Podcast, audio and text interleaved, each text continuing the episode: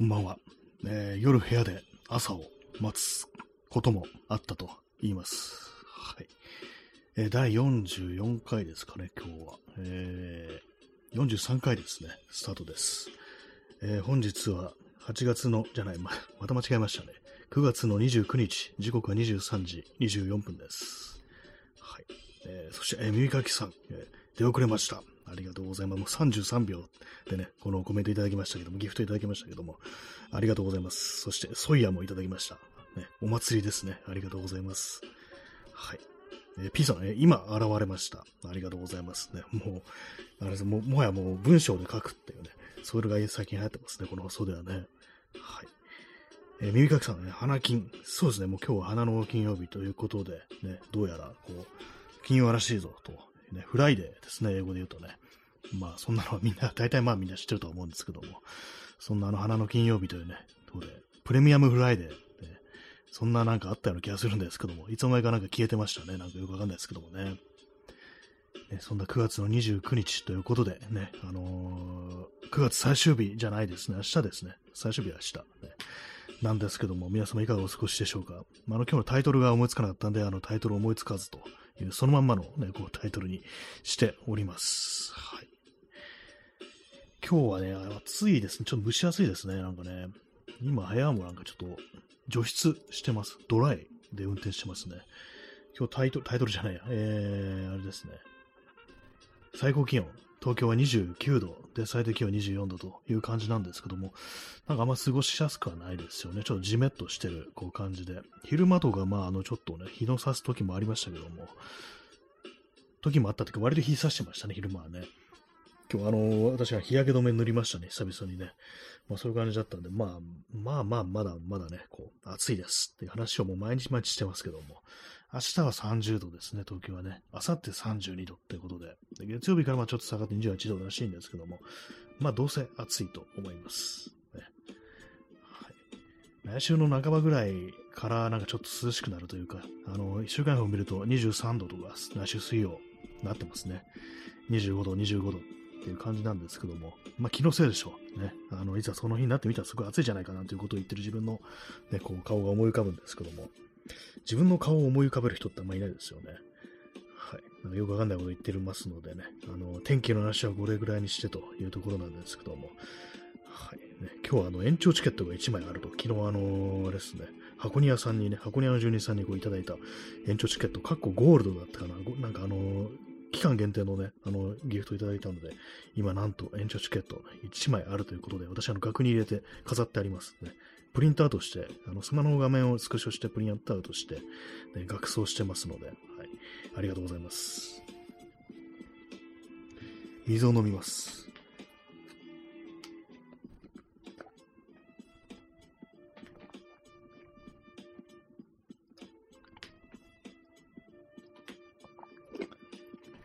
今日はあのボトルから直でこう水飲んでおりますので、あのあれです口元からね、あの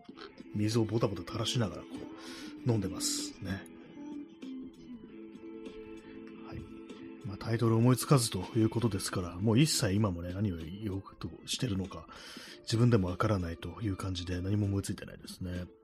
ただ一つ言えるのは、あの、私あれ、ついにあれ買いましたね。あの、丸の子。丸の子買いました。ね。あれですね。ついに、ついにって感じですね。今までなんか終わったらいいなと思ってたものをね、あのついに買いましたけれども、特になんか作る予定はまだないです。ね。あ、耳かきさんね、男飲み。そうですね。もう、だらだらこぼしながらね、あの、飲むっていうね、男飲みですよね。ボトル直っていうね、飲み方。ね、こう、いいですね。一時期なんかあの、男なんとかっつってね、なんかこう、そういうなんかマッチョさをこじらせた変なムーブみたいなのに全部男なんとかってつけるっていうね、ありましたけども、この放送で、ブームがね。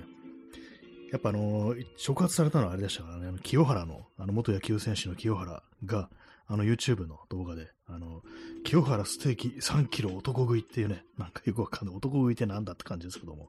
そういう回があって、それに衝撃を受けて、どういうところに衝撃を受けたかっていうと、量をすごい量食べてるとかじゃなくて、塩をかけすぎているっていうね。そそうですね、耳かけさん、塩かけすぎステーキ。そう、そっちの方にね、量よりもそっちの方にちょっと驚いて、その、その、そ、ね、いくらなんでもそれはちょっと体に悪すぎんじゃないみたいなこと思ったんですけども、ねえー、P さん、えー、男、ザ・マンってね、そうですよね。なんか、マンっていうね、MAN、マンっていうね、こう英語のね、あの単語には、男って意味じゃなくて、人間っていうね、意味も持ってるってことで、なんかね、まあそういうふうに、あの、旧来からそういう意味を持ってらしいんですけども、なんかね、あの、いつの時点でそういうふうにやれたかわからないですけども、その MA のね、男性のね、表すこう名詞を持って、それをなんか人間というふうにね、こう意味を持たせるのはなんかちょっと差別的なんじゃないかみたいなことを、まあ、これ英語圏での話で、話だとは思うんですけども、なんかそんなことを、なんか、ね、こう物議を醸したなんていう時があったらしいですね。私なんでそれを知ったのか覚えてないんですけども、だいぶ前にね、なんか、そういうのどこかで読んだ気がします。はい。ね、男、男とつけると面白いもの、ね、面白いというか、あ、耳かきさん、えー、ボトルから直接醤油液って。あ、これはもうなんか、ね、一気、一気は一気でもね、これはあの、長平逃れかなっていう感じの、ね、私がやりそうな、やりそうなね、ことですね。ボトルから直接醤油液っていうね。さすがにね、私も醤油大好きですけど、それはやったことなくて、ただ、あの、ボトルからね、あのー、醤油をね、直でかけるっていうやつ、あの、醤油差しとかに入れないで、直でやるってやつは、あの、何度かやったことありますね。何度かというかたまにありますね。なんかめんどくさくってっていうね。なんかそんなありますけども、100%かけすぎるのでね、やめた方がいいですね。あの、長編逃れたい方以外はやめた方がいいですね。私は逃れたいんでやってやりましたけどもね。直接、直でね、醤油液っていうね、まあ、めったにはもう見られないようなものですからね。あ、ダーマさん、えー、マンダム、ね、男の世界ですね、これ。昔のね、あのー、昔の CM で、チャールズ・ブロンソンという俳優が出てる CM で、なんだ、あれは整髪料でしたっけ？ね、マンダムっていうのは。なんかあの、そう、紙になんか塗る整髪料っていうね、よくわからないですけども、実際実物を私は見たことありますけども、床屋でしか見たことないなっていうね、なんか普通にお店で並んであんまり見たことないような気がするんですけども、そういうね、マンダム男の世界っていう、まあ正確にはその男の世界っていうのは、その CM で使われてる曲のね、タイトルだったというね、なんかそういう記憶があるんですけども、そういう記憶あるってある全然リアタイムではないですけども、ね、なんかなんかあの YouTube で見ました。ね、マンダム男の世界と。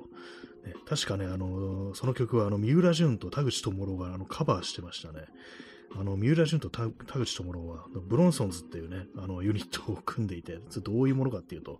あの、チャールズ・ブロンソンみたいに男らしいね、こう、男像を追求するユニットってことで、なんかの、そういうカバー曲をやるっていう感じで、で、まあ、あのそういう風に、男の世界とかにあの勝手に歌詞をつけて、あとロッキーのね、あのテーマ、有名なあれです。あの、パンパッパカパンパンってやつね、パンパッパカパンってやつってなんだって感じですけども、それにも無理やり歌詞をつけてっていうね、なんかそんなあの、こう活動をしてたらしいですよ。ね、それであの、マンダム男の世界カバーされてたというようなこう曲があります。エマニエル夫人のテーマもなんかあのカバーしてましたね。なんかよくわかんないね、こう歌詞の内容でしたけどもね。口笛、停車場、裸でエプロンっていうね、なんかよくわかんない。映画を見てればわかるのかもしれないですけども、ね、停車場ってっていうね、停車場、あの停車場、車が止まる場所と書いて停車場ですけども、ね、あんま聞かない言葉ですよね。私、石川啄木のね、区でしか聞いたことないような、こう、気がしますね、あれね、停車場。ね、なんかあの、ありましたよね。石川啄木のね、あれでね。知らんって言われそうですけども。えーえー、ダーマさん、えー、子供の頃、友達のお姉さんの部屋にブロンソンのポスターがあってありました。まあ、結構渋いですね、それ。なんか、女性年金も結構、じゃあ昔はあったっていうことなんですかね。お姉さんの部屋に貼ってやったってことはね、なかなかのね、なんかこう渋い趣味かなと思うんですけども、ブロンソンのポスター、まあちょっと部屋に貼りたくありますね。私もなんかもしあったりしたらね、あのちょっと貼りたいなみたいな気分がありますけども、でも毎日毎日目が覚めるとブロンソンがこうね、部屋にいるってなかなかの圧を感じるかなというね、まあ、そういう気持ちもあるんですけども、基本的に私そうですね、その部屋の中に貼るポスターとか、今はね、あのそういう人の姿をしたものは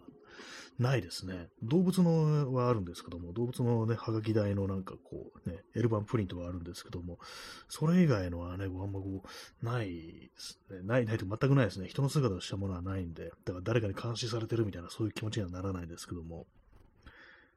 えー、ダーマさん、えー、藤達也のポスター感覚。ああ、なんか同じような渋さを持った、ね、こう、かっこいい、ダンディーな、こう、男性ということで、ね。藤達也も確かにね、ちょっと相通ずるところあるような気がしますね。なかなかこ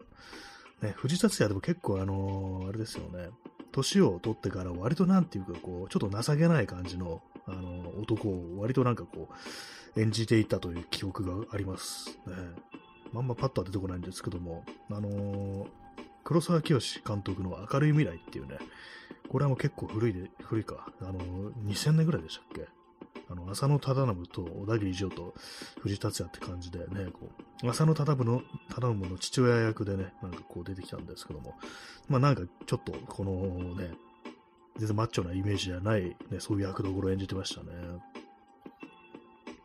えーダーマさん、え愛の子、リーダー。あ、これ初めて聞きますね。どういう作品なんですかね。ちょっと検索してみますかね。愛の子リーダー。これ初めて聞いたような気がします。あ、これあれ書けないんです。愛の子リーダーですね。全然あの、私拾いませんでした。あ、なるほど。ね、愛の子リーダーって、これ大島渚監督のなんか結構いろんなところで物議をかましたというね。ここれあれなんですね。主演があの藤達也だったんですね。これ私知りませんでした。ね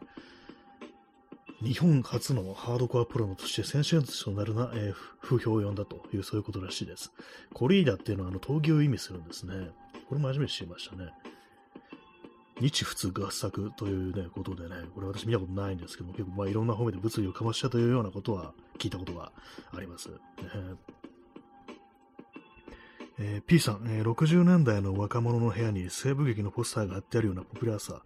そんな光景を想像すると、ブロンソンも部屋にマッチします。ああ、そうですね。その昔はね、大層、こう、西部劇が流行ったなんて話聞きますからね。あの、ちょっと前に読んだね、あの、愛しりそめしコロニーっていうね、あの、時はそのね、漫画で、これ藤子 A 藤尾が書いてるんですけども、あれでもね、なんかそう、藤子藤尾が、なんかすごくそういう西部劇にハマって、いろんな道具を買い込んで、自主制作でなんかこう映画とか撮ったりして、まあ漫画のね、ネタにもしたりしたなんていうね、その時はまあ、まあ、すごい流行ってたんだなというね、なんかそういうのが熱気みたいなのがね、こう漫画から感じられたんですけども、それを想像するとそうですね、そうブロンソンっていうのもそういうものの延長線上にあるのかなみたいなね。ブロンソンの映画でも確か西部劇がありましたからね。まあ、ブロンソン、若い頃のブロンソンっていうと、あの一番前有名なのって、大脱走ですよね。スティーブ・マック・イーンとかにね、こう、ね、出てきた、出てきたね、スピスティーブ・マック・イーンとかもあのね、あの、出てきたあれですよね。結構あの、髭を生やしたイメージっていうのは結構後年のね、かなりもうちょっと中年過ぎのイメージっていうね、感じでね、あの夜の訪問者だとか、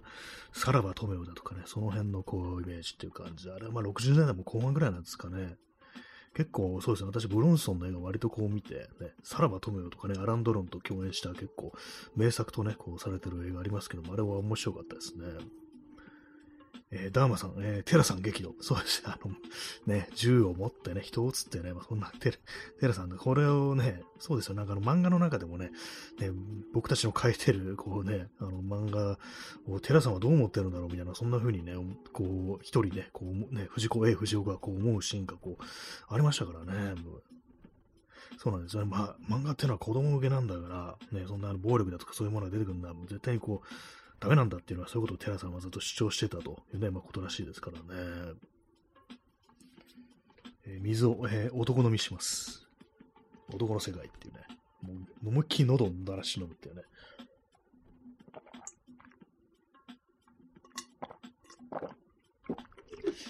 あーっていうね。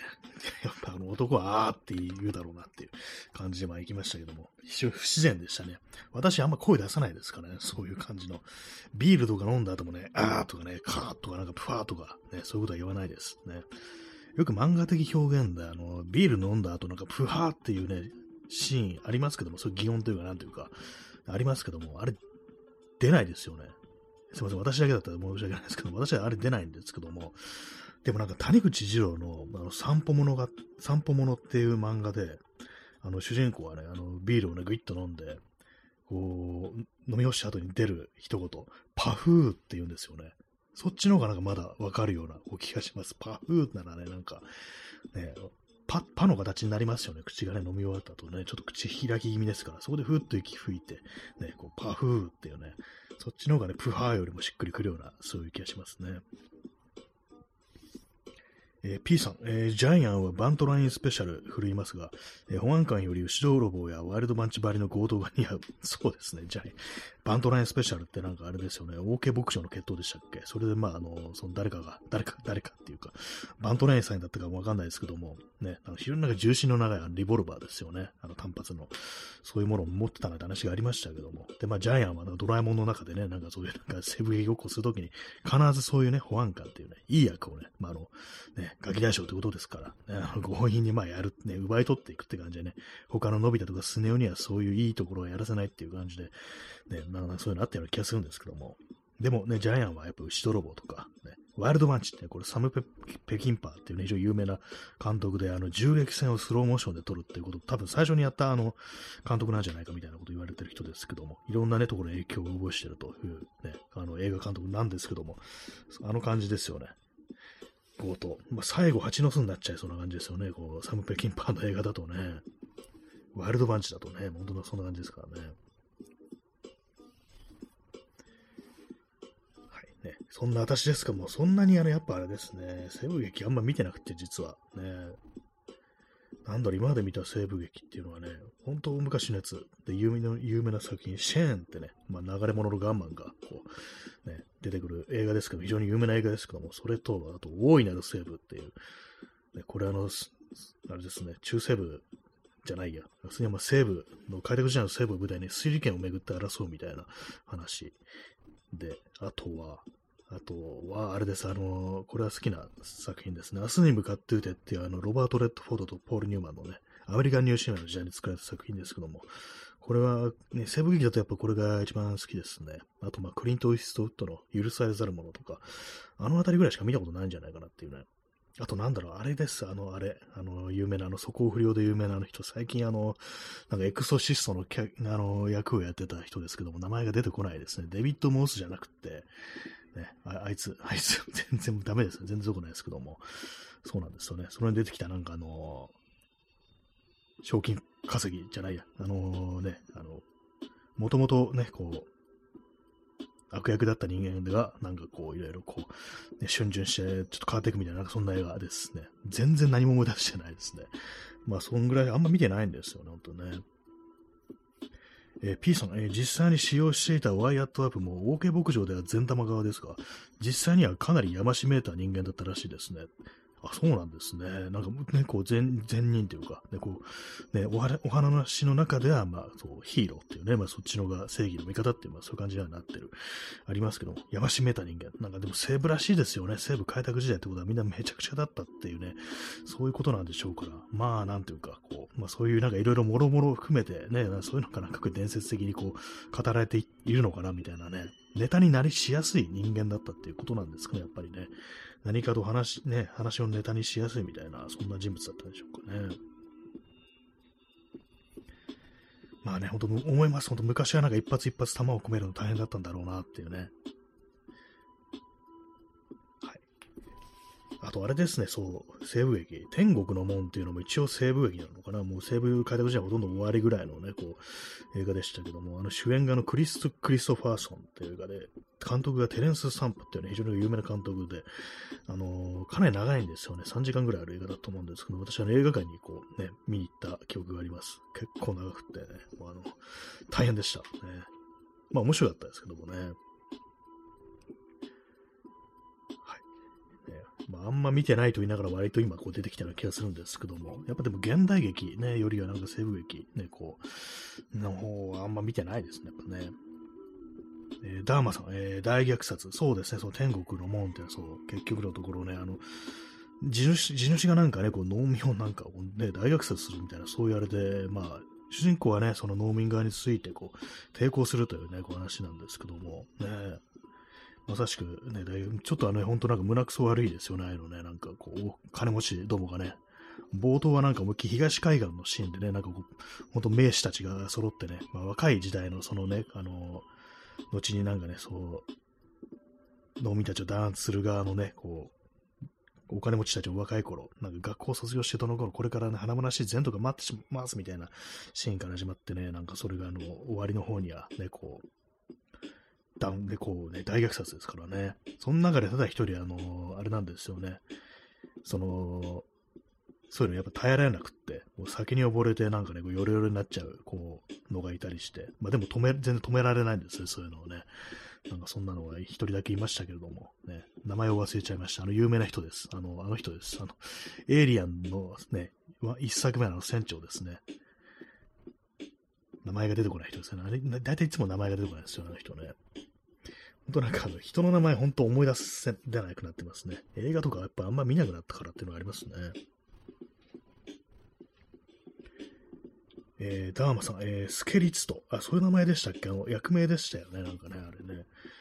なんか全然こう、あれですけども。まあ、こういう時はね、あの、検索をすればいいんですよね。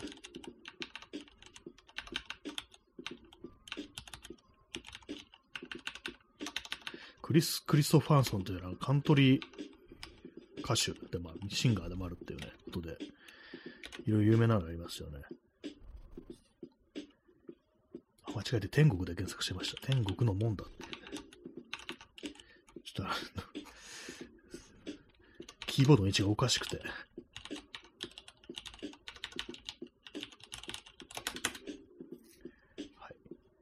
天国の門、マイケル・チミノの監督、マイケル・チミノの監督曲による1910年のアメリカ映画であるということですね。主演がクリス・クリストファーソン。な、思い出しました。ジョン・ハートですね。さっきのヨレヨレになっちゃったやつ。そのね、人物。ね、なぜか思い出せないんですよね。いつもこの人の名前ね。あと、ジョン・ハートはもう亡くなってるんですね。2017年に亡くなってますね。えー、P さん、えー、ワイアットアップ、晩年はハリウッド黎明期に野蛮な西部劇時代の西部劇の時代の自分の活躍話を売って、小銭を稼いで生活の糧としていました。あ、そうなんですね。まあ、そっか、ね、そう西部、ね、開拓時代終わって、まあ、そうすると、まあ、あの映画とか、まあ、出てくるっていう感じで、なるほど。なんか、面白いですね。なんていうか。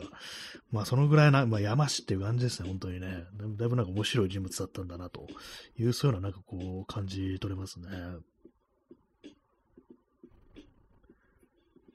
まあ、西部、ね、西部劇の時代。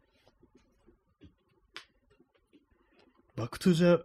トゥザって言いましたね。バックトゥーザフューチャー3も一応西部劇ですかね。タイムスリップですけどもね。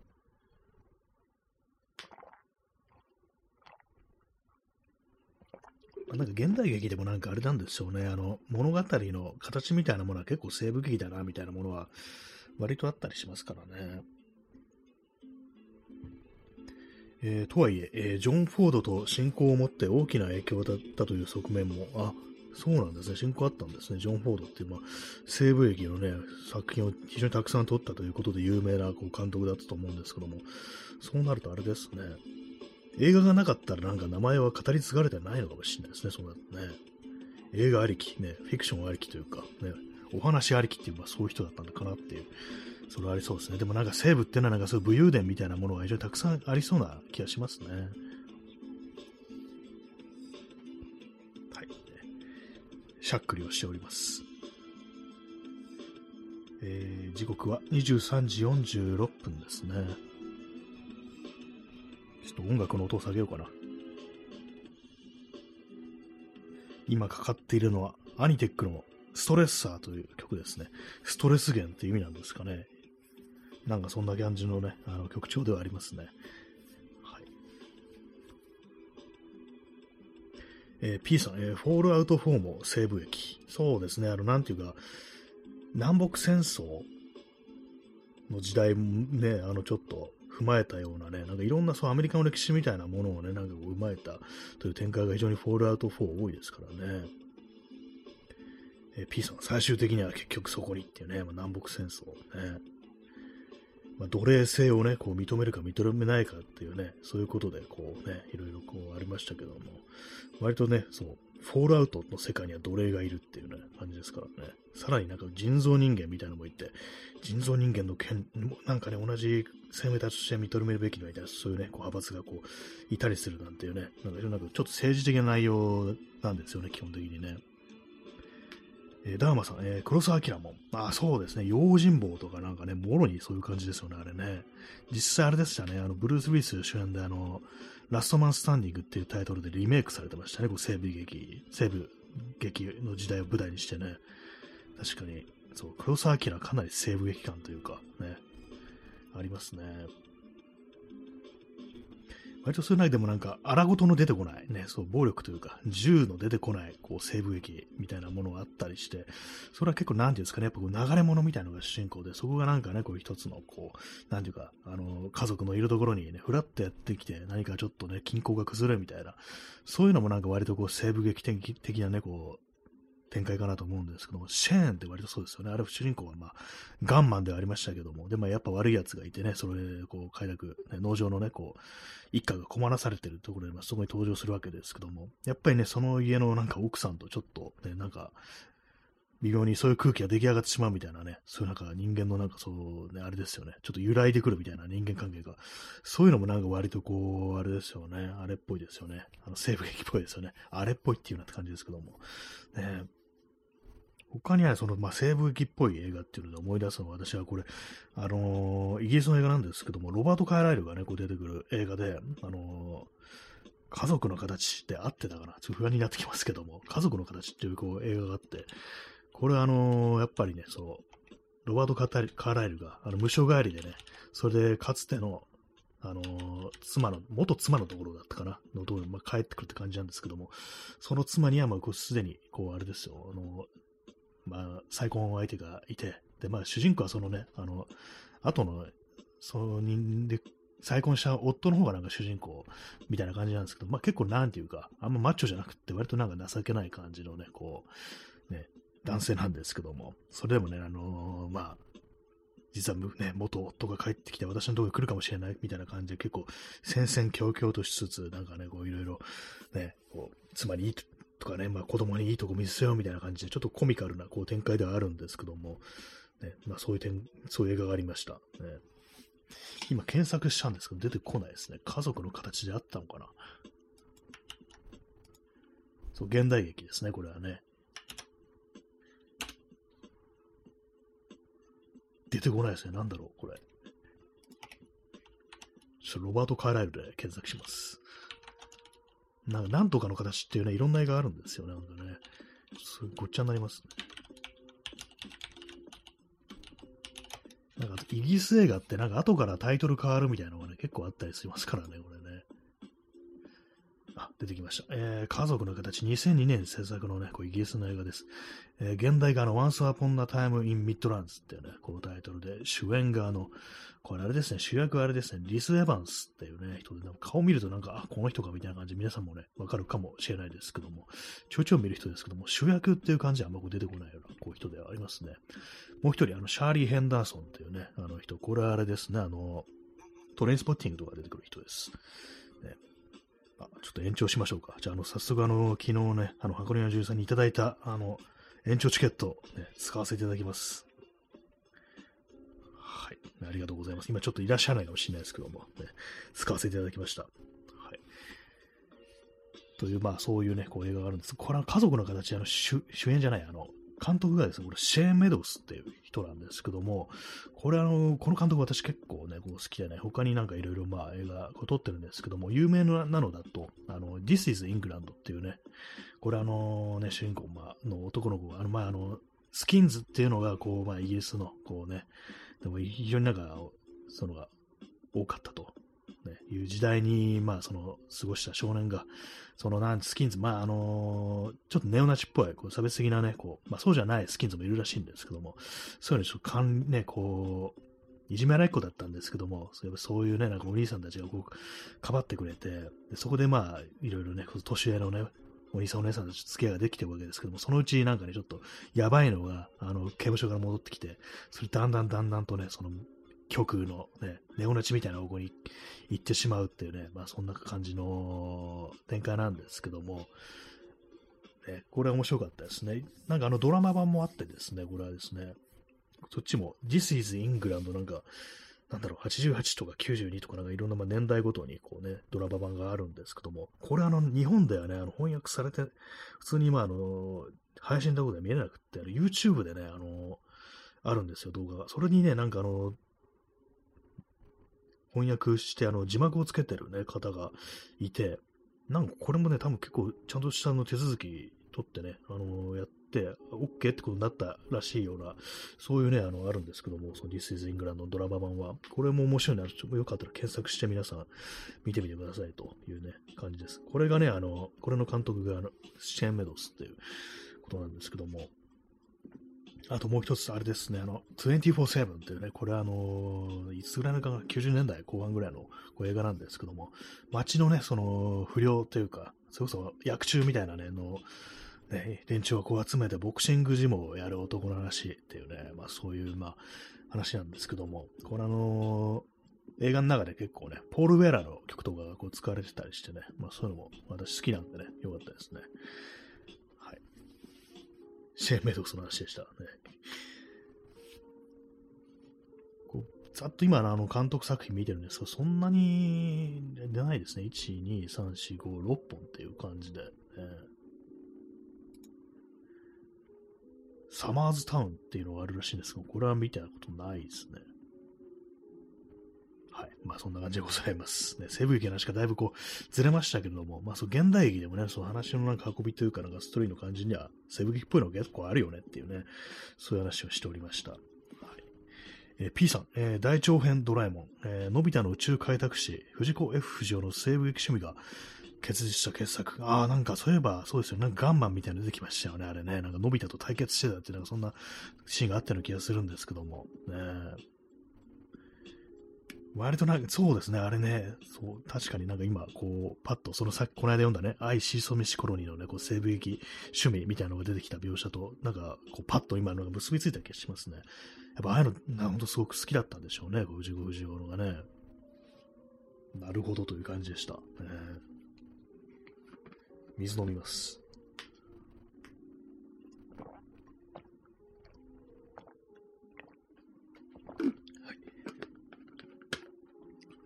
男のみですね。割と映画だとかの話になると結構あの、喋ることというかなんというか、こう出てきますね。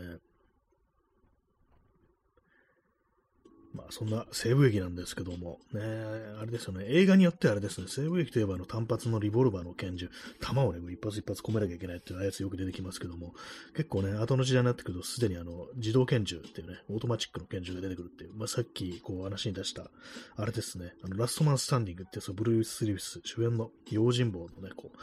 黒澤明の用心棒のリメイクなんてもありましたけども、あれなんかそのオートマチックのね、こう、拳銃を、あの2丁持ってね、なんか撃ちまくるシーンありましたけども、そうか、あの時代にはもうすでにこういう銃があったんだなと考えるとね、なんかでも結構その、アメリカ大陸、西と東でかなり違うんだなってのありますよね。開拓ね、こう、地の、本当なんかあの地面とかね、雨降るとドロドロでなんかどうしようもないみたいな、ね、ああいうのと、まあ東海岸の方はなんか石造りのね、なんか建物がたくさんあって、こうね、普通にこう市街地みたいなのがあるっていうのはそういうのでね、やっぱ大陸ってものは広いんだななんていうふうに思いましたよね。本当にこれが同じ時代なのかななんてね、思うぐらいのね。咳込んでます 今日は外にいた時に、なんか結構近くに、結構ヤバめの咳をしてる人がいて、ね、あのちょっと緊張感がね、ありましたね。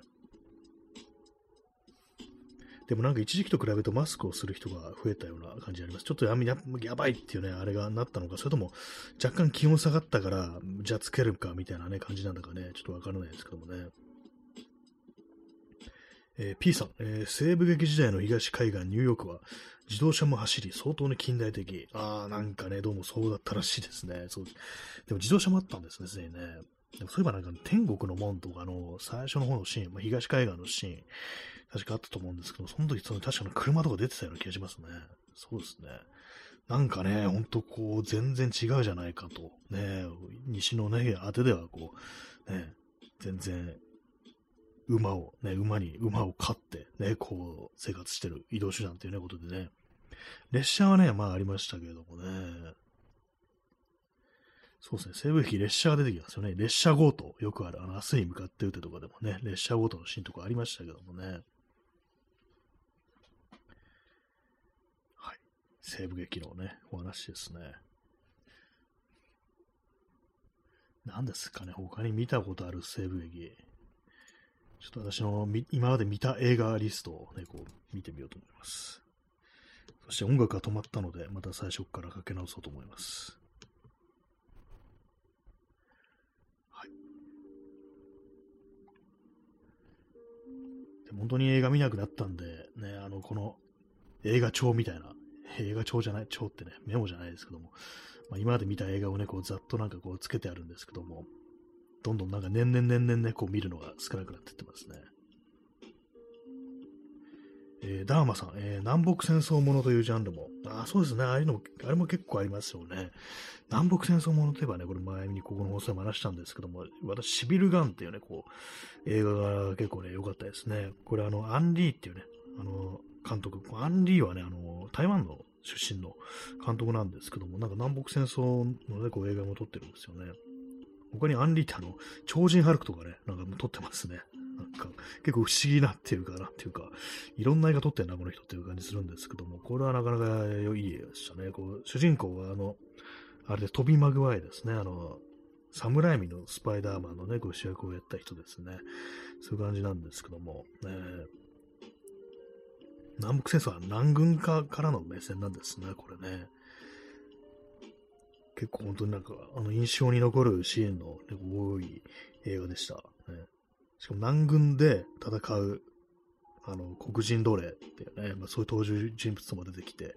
で、まあ、そのうちあれなんですよね、あの、こう、主人公の、あのトビ・マグワイアと、その、アフリカ系のね、まあ、奴隷、奴隷というね、こう身分の、でありながら、こう、南軍で戦ってるというね、その二人が、こう、どんどんどん、あの、あれですよね、こう、相棒みたいになってね、こう、友情を築いていくという、まあ、そういう展開がありましたけども、ね、最近は見てないですね。あの、西部劇とか、それで昔の、昔のなんかこうアメリカみたいなものを舞台したりは、あんま見てないですね。独立戦争も映画だったりしますよね。あの、メル・ギビソンのパトリオットなんてのもね、あれは独立戦争もでしたね、こうイギリス。相手にこうゲリラ戦みたいなのでこう戦うっていうね、そういう展開でしたけども、なかなかね、そのメル・ギブソンが全然こう、まあ、昔はすごくね、こう、ね、まあ、あれですよ、武力に長けたというか、そういう人物だったと。ね、なんかそういうにもかかわらず、立ち上がらないというね、まあそういう感じのね、あの、あれなんですけども、ね、なぜかというと、や昔ね、そういう戦争に加わった時に、非常にま残虐な手段で、こう、敵をね、殺して、その死体をなんかこう、晒し者にしちゃってよね、そのことを悔やんでいて、で、まあなかなかこう、そういうふうにね、こう、また再び銃を手に取るという、まで時間がかかるっていう映画でしたね。なんかそれも結構印象残ってますね。えー、P さんね、アンリー、デビュー作の、えー、これは水手って読むんですかね、には感銘を受けました。これあれですかね、あのー、舞踏家の話ですかね、あの武術。ね、なんかそんな、あの、イメージ、印象がこうありますけども、この文字からね。そういう映画撮ってたんですね。アンリー、そう、ね、それ以外に、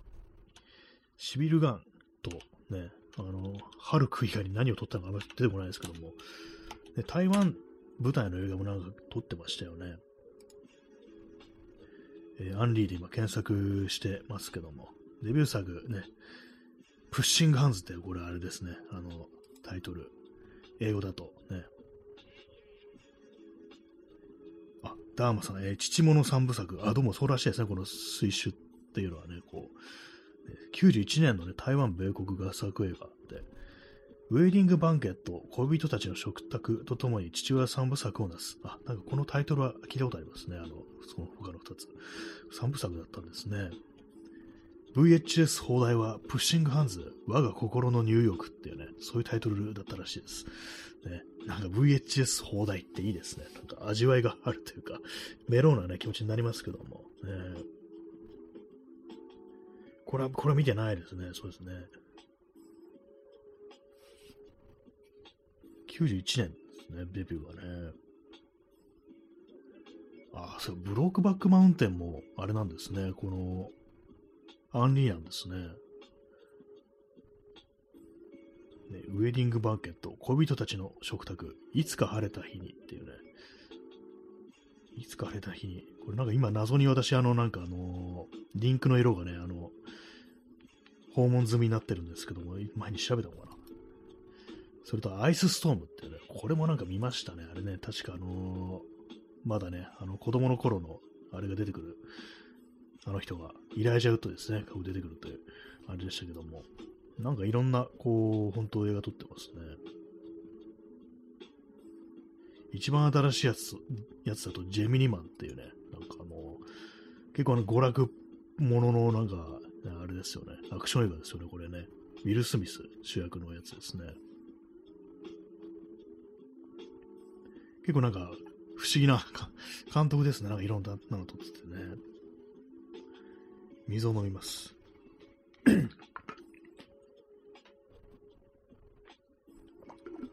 あとあれですね、ライフ・オブ・パイ。虎と漂流した227日っていう、これも撮ってますね。これ私見ましたね、なんかね。なんかね、あのー、ね、普通に漂流ものかなと思ってたら、思ったよりなんか結構面白、重苦しいね、こう内容の、ね、作品でした、これは。ね、ちょっとネタバレになっちゃうんで言わないですけども、えー、アンリーだったんですね。なんか気づかずに見てますね、監督アンリーだっていうことをね。ちょっとなんか見てみたくなりました。そのね、デビュー作の水手っていう読み方でいいんでしょうか。押してなのかななんかよくわかんないですけども。ね、あの、振り、振り仮名が振ってなかったんで。ねえー、P さん、えー、武術の達人だが、実社会ではそんなものは役に立たず、米国市民権を得て、イタリア系アメリカ人と結婚した息子の家に同居しているが、疎まれているという始まり。ああ、なんかそういう、なんか面白そうですね、これね。武術の達人ね、まあなんかね、こう海を渡ってね、なんかね、それこそなんかこう、ブルース・リーみたいになんか師範代になってなんか教えて道場開くなんていうね、そんな展開にもならずっていうね、感じで、えー、やっぱ、うん、疎まれていると悲しくなってくるようなね、なんか居場所がないっていうね、まあそんな感じのね、父親が主人公というところなんですね。父親三部作っていうね、海を渡ってこう移民してっていうね、まあそういうところなんですかね。まあ、非常に有名なね、作品をいくつも撮ってるということで、え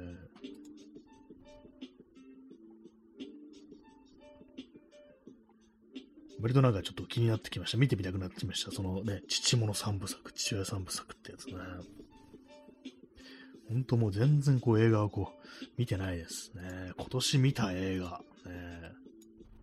そういえばあれ見ましたね。あの、カモンカモン。これはあれで、あの人、あの人っていうね、なんか雑なこと言ってますけども、名前忘れてますけども、ね、見たんですよね。あと、まあ、そう、一番私は水俣も見たんだった。そういえば、この、これ話しましたね。水俣見ましたね。ジョニー・デップ主演のあの、ユージン・スミスっていうね、こう、水俣病のね、こう、ドキュメンタリー写真を撮った非常に有名なこう写真家であるという人なんですけども、それ見ましたね。意外に見てるような気もしてきましたね。今もね、こう Amazon プライムまた入ったんでね、なんかいろいろ見ようかなと思ってるものあるんですけども、ね、なんかこう、2時間自分を拘束する記録がないっていうね、なんかそんな感じなんですよね。まあ、ダーマさん、えー、ジャニーズも海外で映画化されるのかなあ、なんかありそうですね、そういうのね。なんか、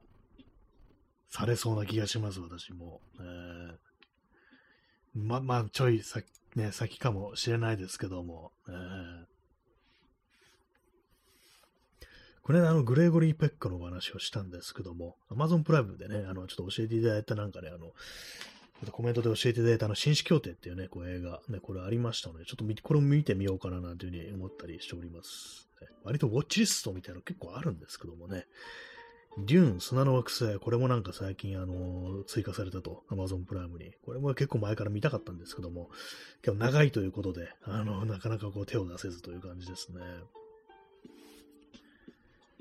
まあまあの数、こうね、登録さ、登録というか追加、ウォッチリストにね、こう、ね、上がってるにもかかわらず、あまり見れてないという感じですね。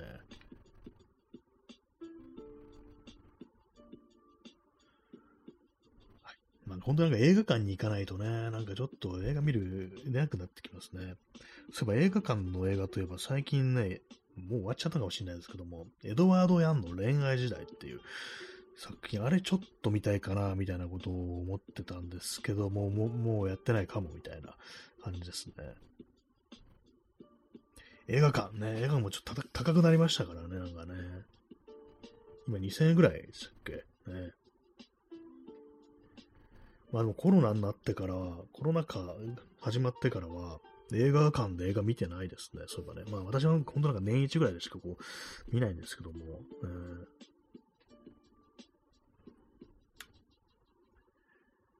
懐かしいですね、映画館。存在が。ね。でも割になん、なんていうんですかね、こうう、ん、映画館じゃなくてもよいよかったかな、みたいな映画を私は見見がちですね。なんていうか、別に大きいスクリーンじゃなで見なくても、あんま感動は変わらないな、みたいなこう作品を私、割と見てしまいがちみたいなところがあります。これは映画館で見てよかったなってやつは、ぱりなんかこう SF とかね、アクション映画だとか、そういうものですね。私一番、あ、これは映画館で見てよかったって思ったのは、あの、ブレードランナー2049ですね。あれは本当になんかこう、ね、あの、ちっちゃいモニターとかで見なくてよかった、でかいので見てよかったって、あれはね、本当思いましたね。まあ、映像もそうなんですけど、結構音がなんかね、音の豪華さみたいなのがやっぱ大きいですよね。なんかイヤホンで見てますからね、パソコンで見て、イヤホンで見てっていうのは、人によってはもうスマホとかでね、こう映画見るなんて人もいるんだと思うんですけども、やっぱりなんかね、ちょっと、味気ない、味気ないとまではいかないですけども、もう少し何かね、こう思い入れのある映画だったら、なんかもう少しいい環境で見た方がいいのかななんて思うことがね、ありますね。はい。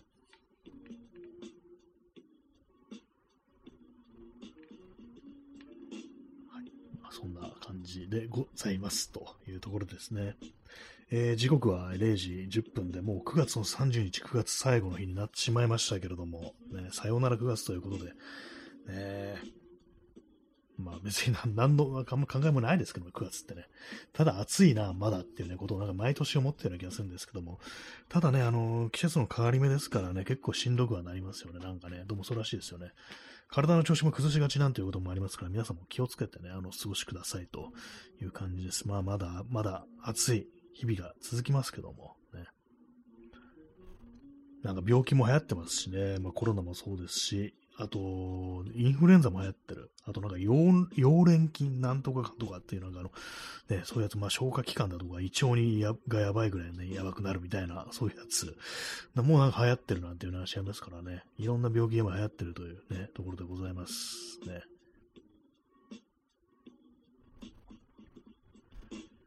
はいタイトル思いつかずというタイトルから、なんかこういろんなね、こう映画の話をこうしておりますけども、え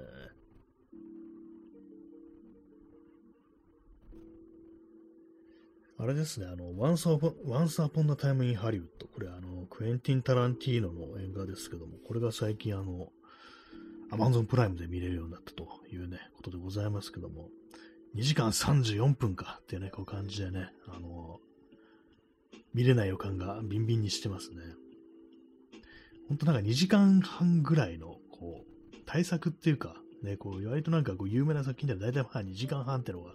ね、当たり前になってますね、本当にね。今いろんなね、こう、あれを見てるんですけども、ね、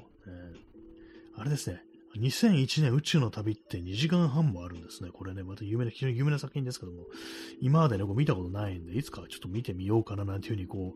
う、思ってたところなんで、今なんかそう何時、ね、こうどのぐらいあるのかなと思って確認したら、意外にあったっていうね、なんか2時間未満未満で終わるのかなと思ったんですけど、まあ長いですね、これはね。本当になんかこう映画をこう最後まで見るのが結構大変っていうね、えー、P さん、えー、イーロンじゃなく役に立つマスク。ね、この顔にね、こう装着するマスクということでね。イーロンマスク。ね、マスク、あのマスクはいいやって感じですね。もうノーマスク、そっちはノーマスクでいいよというね。まあ、そういう感じですよね、本当にね。そう言いながら、ね、未だにツイッターにしがみつく我々みたいなね、そんなところありますけども。ね、まあ今日もツイッターにね、告知しちゃいまし、告知しちゃいましたけれども、ね、いつまであそこにいればいいのかっていうね。そんなことは本当毎日毎日思っちゃったりしますね。ちょっと座り直しますね。同じ体勢でずっといたので疲れてきました。はい。ね。まあそんな花の金曜日ということでね、なんかこういろいろこう、あれですけども、ね。よくね、あのー予定をね、なんか埋めないと気が済まないっていう、そういう人って結構いたりしますよね。あの、行かなきゃいけないところだとか、まあ、学校だとか仕事だとかそういうの以外でも、空いてるね、こう時間を全部なんか予定で埋めるっていう人、ね、なんかそういう人がいると、なんかね、昔からこう聞いたことあるんですけども、すごいですよね。私埋めたくってもね、何埋めていいかわからないんで、本当空白になっちゃいますね、どうしてもね。明日何しようかなと思ってるですけども、まあ、あの、やることはまああるんですけど、まあ、そのね、別に出かけずになんかやる、やるべきことやるなんていう、まあ、そういうのもあるんですけども、なんか、でも、せっかくのね、土曜日だからなんか出るか、みたいな感じで考えてるんですけど、行きたいところは特にないですね。はい。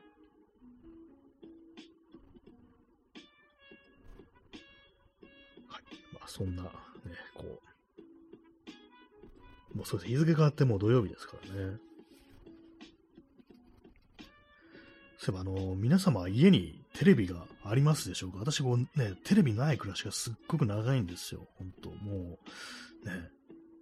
テレビないのが当たり前になってるんで、だからそなんかね、こう全然そういう気持ちが、なんか見よう、見たいとかそういう気持ち一切こうないんですけども、存在そのものが私の中でほとんどテレビというも消えちゃってるような感じなんですけども、でもね、なんかこう考えてみたらね、なんか昔、こうなんていうか、外からね、あ、ダーマさんありません。あ、ダーマさんとかもないんですね。私もそうない、ないんですよ、テレビ。結構今はでも多いですよね、テレビないって人ね。なんかあのー、結構ね、夜中とかに、あの、散歩に出かけて、なんかね、こう、こう割と長いことね、外歩いてて、まあ、あの、なんかこう、ああでもね、こうでもね、と、自分の頭の中いろいろ考えた後に、ね、こう、家帰ってきて、で、まず何をね、してたかなというと、結構なんかテレビつけることがなんか多かったような気がするんですよね、そのテレビ持ってた時は。ね。なんか手軽にやっぱ音と映像が出るっていうか、ね、なんかそなんかちょっとその夜夜中の散歩ってものに、こう寂しさみたいなのをね、こう覚えて、それをなんか和らげてくれるみたいなものがなんかその深夜のね、こう、テレビみたいなもんだったのっていう、そういう時期があったのかなと思うんですけども、ね、今はなんか本当にこう、ね、ネットをね、こう見てしまいますからね。そういう感じなんですけども、ね、外にいる時もね、スマホでなんかこういろいろ見てしまうみたいなのありますから、なんかそういうこう孤独になる、本当の孤独になる時間っていうのがあんまこうないような感じしますね。まあそういうなんか帰ってきてね、こう、まずテレビをつけて、で、まあもう寝るからあれなんですよね。あの、タイマーにするって、なんかあの、ありましたよね。あの、30分とか1時間でオフになる、自動的に電源切るってやつ。でね、なんか私、記憶では、あの、音をね、なんかこう、音量ゼロにしてなんかね、映像だけ流すなんてことやってたような気がします。ね、なんかそう考えると、ちょっとテレビというものがあった時代というものが少し懐かしく思えるようなこう気がしてきて、ね。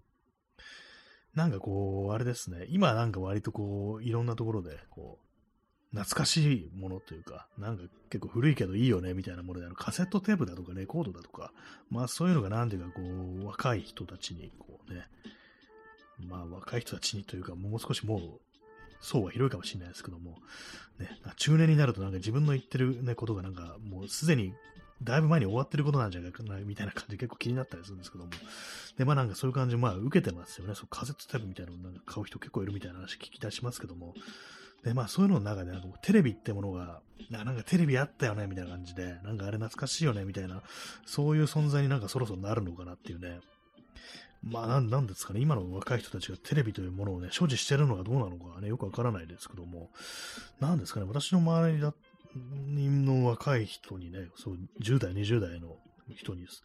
テレビどんくらい見てるとかね、部屋にあるとかなんか、持ってるとかなんか聞くこともないですけども、どういうふうに捉えてるんですかね、テレビというものをね。ね、まあ、まあ、なんか、まあそうですね。持ってない人結構多いという、まあ、印象がこうありますけども。まあ、テレビがなんかそういうね、こう懐かしいものみたいな風に認識されるのも、もうすぐなんじゃないかなっていうふうにこう思ったりして、ね。ダーマさん、えー、若い人はパソコンもなかったりするそうです。あ、なんかね、どうも、そういう人いるらしいですね。あのー、スマホで全部済ませてしまうっていうね。まあなんかね、私みたいなこうパソコン派のこう人間、しかもデスクトップパソコンなんてものを使ってる人間化すれば、ね、スマホ大変じゃないのかなってことでこう思うんですけども、ね、なんかいろいろ調べたりなんだりするの、ね、こうめんどく、画面ちっちゃいし、ね、キーボードもね、なんかああいう感じでも疲れないのかなと思うんですけど、まあずっとね、あの子供の頃はそうだったんで、やっぱ慣れてるってことなんでしょうけども、ね、パソコンないのはまあ不便ですよね。まあなんかこういろいろね、こう作ったりするとなると、結構ね、あれですけども、でもなんかタブレットみたいなのあると、まあ結構代用、代替になるのかなみたいなね。写真なんかね、あのレタッチとか、あの iPad 用のアプリとかでもね、かなりすごいでよくできてるやつがこうあったりして、全然これでね、タブレットあれば外で全部パソコンとかなくても完結すんじゃんみたいなね、こと言ってる人、割と言いますからね。まあ、なんていうか、まあ、その、まあ、iPad って今言いましたけどね、iOS とね、あの、Mac とかの、あれがなんか結構接近してきて、Mac、パソコンの方のね、Mac もなんか、だんだん iPhone っぽくなってるよな、みたいなね、こう、そういう感じのことをやってたりしますから、なんか結構、境目みたいなのが結構なくなったのかもしれないですね。まあ、私、あの、Windows でね、Windows なんで、まあ、その辺のことはあれなんですけども。まあでも iPad とかね、たまにあったらいいのかな、みたいなことちょっと思ったりします。ね、絵描く人とかなんかね、良さそうですけども、なんというかこう、ね、いろいろできそうみたいな感じ。雑ですね。写真のレタッチとかね、なんか楽なんじゃないかなみたいなね、マウスとかでこうやるより楽なんじゃないかなみたいなこと思ったりするんですけども、ね、まあ高いっすよね、iPad ね。3D スキャンとかができるような、ね、あの、iPad Pro だとなんかできるらしいですけども、なんとなく気にし気になったりするんですけども、まあ買わないでしょうね。なぜならパソコンじゃないからっていうね、そういうところなんですけども、アンドロイドのタブレットは何かこうあんま全然こう欲しいという気にならないですね。なんかスマホだと画面ちっちゃいかみたいな時にね、使うぐらいのしかないですけども。まあそんな私はね、こう、でっかいね、デスクトップパソコンのでね、無駄になんかこう熱をこう出しながらこう生きております。ね、最近なんかミニ PC っていうのがあって、まあ、あのー、非常に小さいね、あの、まあ、モニターとかパソコン、キーボード、マウスとか、あの、外付けというか、ね、普通にあパスデスクトップにね、挿すタイプのあれなんですけども、なんていうんですかね、すごく本体自体はすごく小さくて、消費電力もなんかね、小さい、少ないっていうね、ものがなんか、割といいぞなんていうね、あの、この、なんかね、こう、ネットでそういうの話してる人いて、パソコンないって人はなんかそういう小さいやつ買ってみるってのもありなのかなって思いましたね。安いんですよね。なんか、2万5千円からね、なんかの Windows 11入ってメモリが8ギガで、で、インテルの N100 っていう CPU がこの買ってると、結構性能いいぞみたいなね、5年ぐらい前のデスクトップパソコン言ったらなんか結構性能低いような気してきましたけども、まあなんか全然使えるタイプのね、こうパソコンが小さくて、で、消費電力少なくて、っていうね、安いっていうのがなんかどうもあるらしいですね。まあ、私はちょっとなんかその手を出す勇気はないですけども、もしかしたらね、こう、結構ありな選択なのかなってね、パソコン持ってない人からしたら、そんなこと思いましたね。安いっていうのは結構ね、でかいですからね。3万しないで買えるっていう、そういうことらしいですから。そんな感じで本日ね、花の金曜日から花の土曜日移行しましたけれども、ねえー、時刻は0時21分ですね。残りのあの1分20秒ぐらいというね、この放送もそんな感じになってきましたけども、風前の灯火ですね。もう少しで、ね、プツンと途切れてしまうみたいな、そんな放送でございますけども、いかがでしたでしょうか？今日結構英語の、英語じゃねえや、映画の話をまあまあしましたね。こうなんか西部劇の話からそっちにスライドしていくというような形で、ね、こう、まだまだまだなんか私もこう映画の話というもの割と出てきますね。まあ新しいものとか、ね、まああの、まあ古いあのクラシックの作品とか、まあ見てないですけども、ね、なんか、やっぱどん、ね、こういろいろ見ていかなきゃいけないのかな、いけないって言ったらあれですけども、なんかやっぱね、そういうものを触れると豊かになるのかなっていうね、気持ちみたいなもの豊かになるのかなと思いますね。せっかくね、そう、Amazon プライム入ってるんじゃないかという感じなんでね、まあちょっと、徐々に見に行きたいと、見ていきたいというふうに思っておりますというね、まあ、そんな感じでございますね。残り30秒ほどですけども、いかがでしたでしょうか。えー、今日は何の話をしたかっていうね、そんな話をして、今適当にごまかしてるんですけども、残りのね、あと20秒ぐらいという時間をっていうね、感じですけども、ね、まあ、そう、アンリーのなんかそう、ね、父親サムスクちょっと気になってきましたね。見てみようかなと思います。あの、配信にあったら見てみようかなと思いました。ね。そんな感じで本日もご清聴ありがとうございました。それでは、さようなら。おやすみなさい。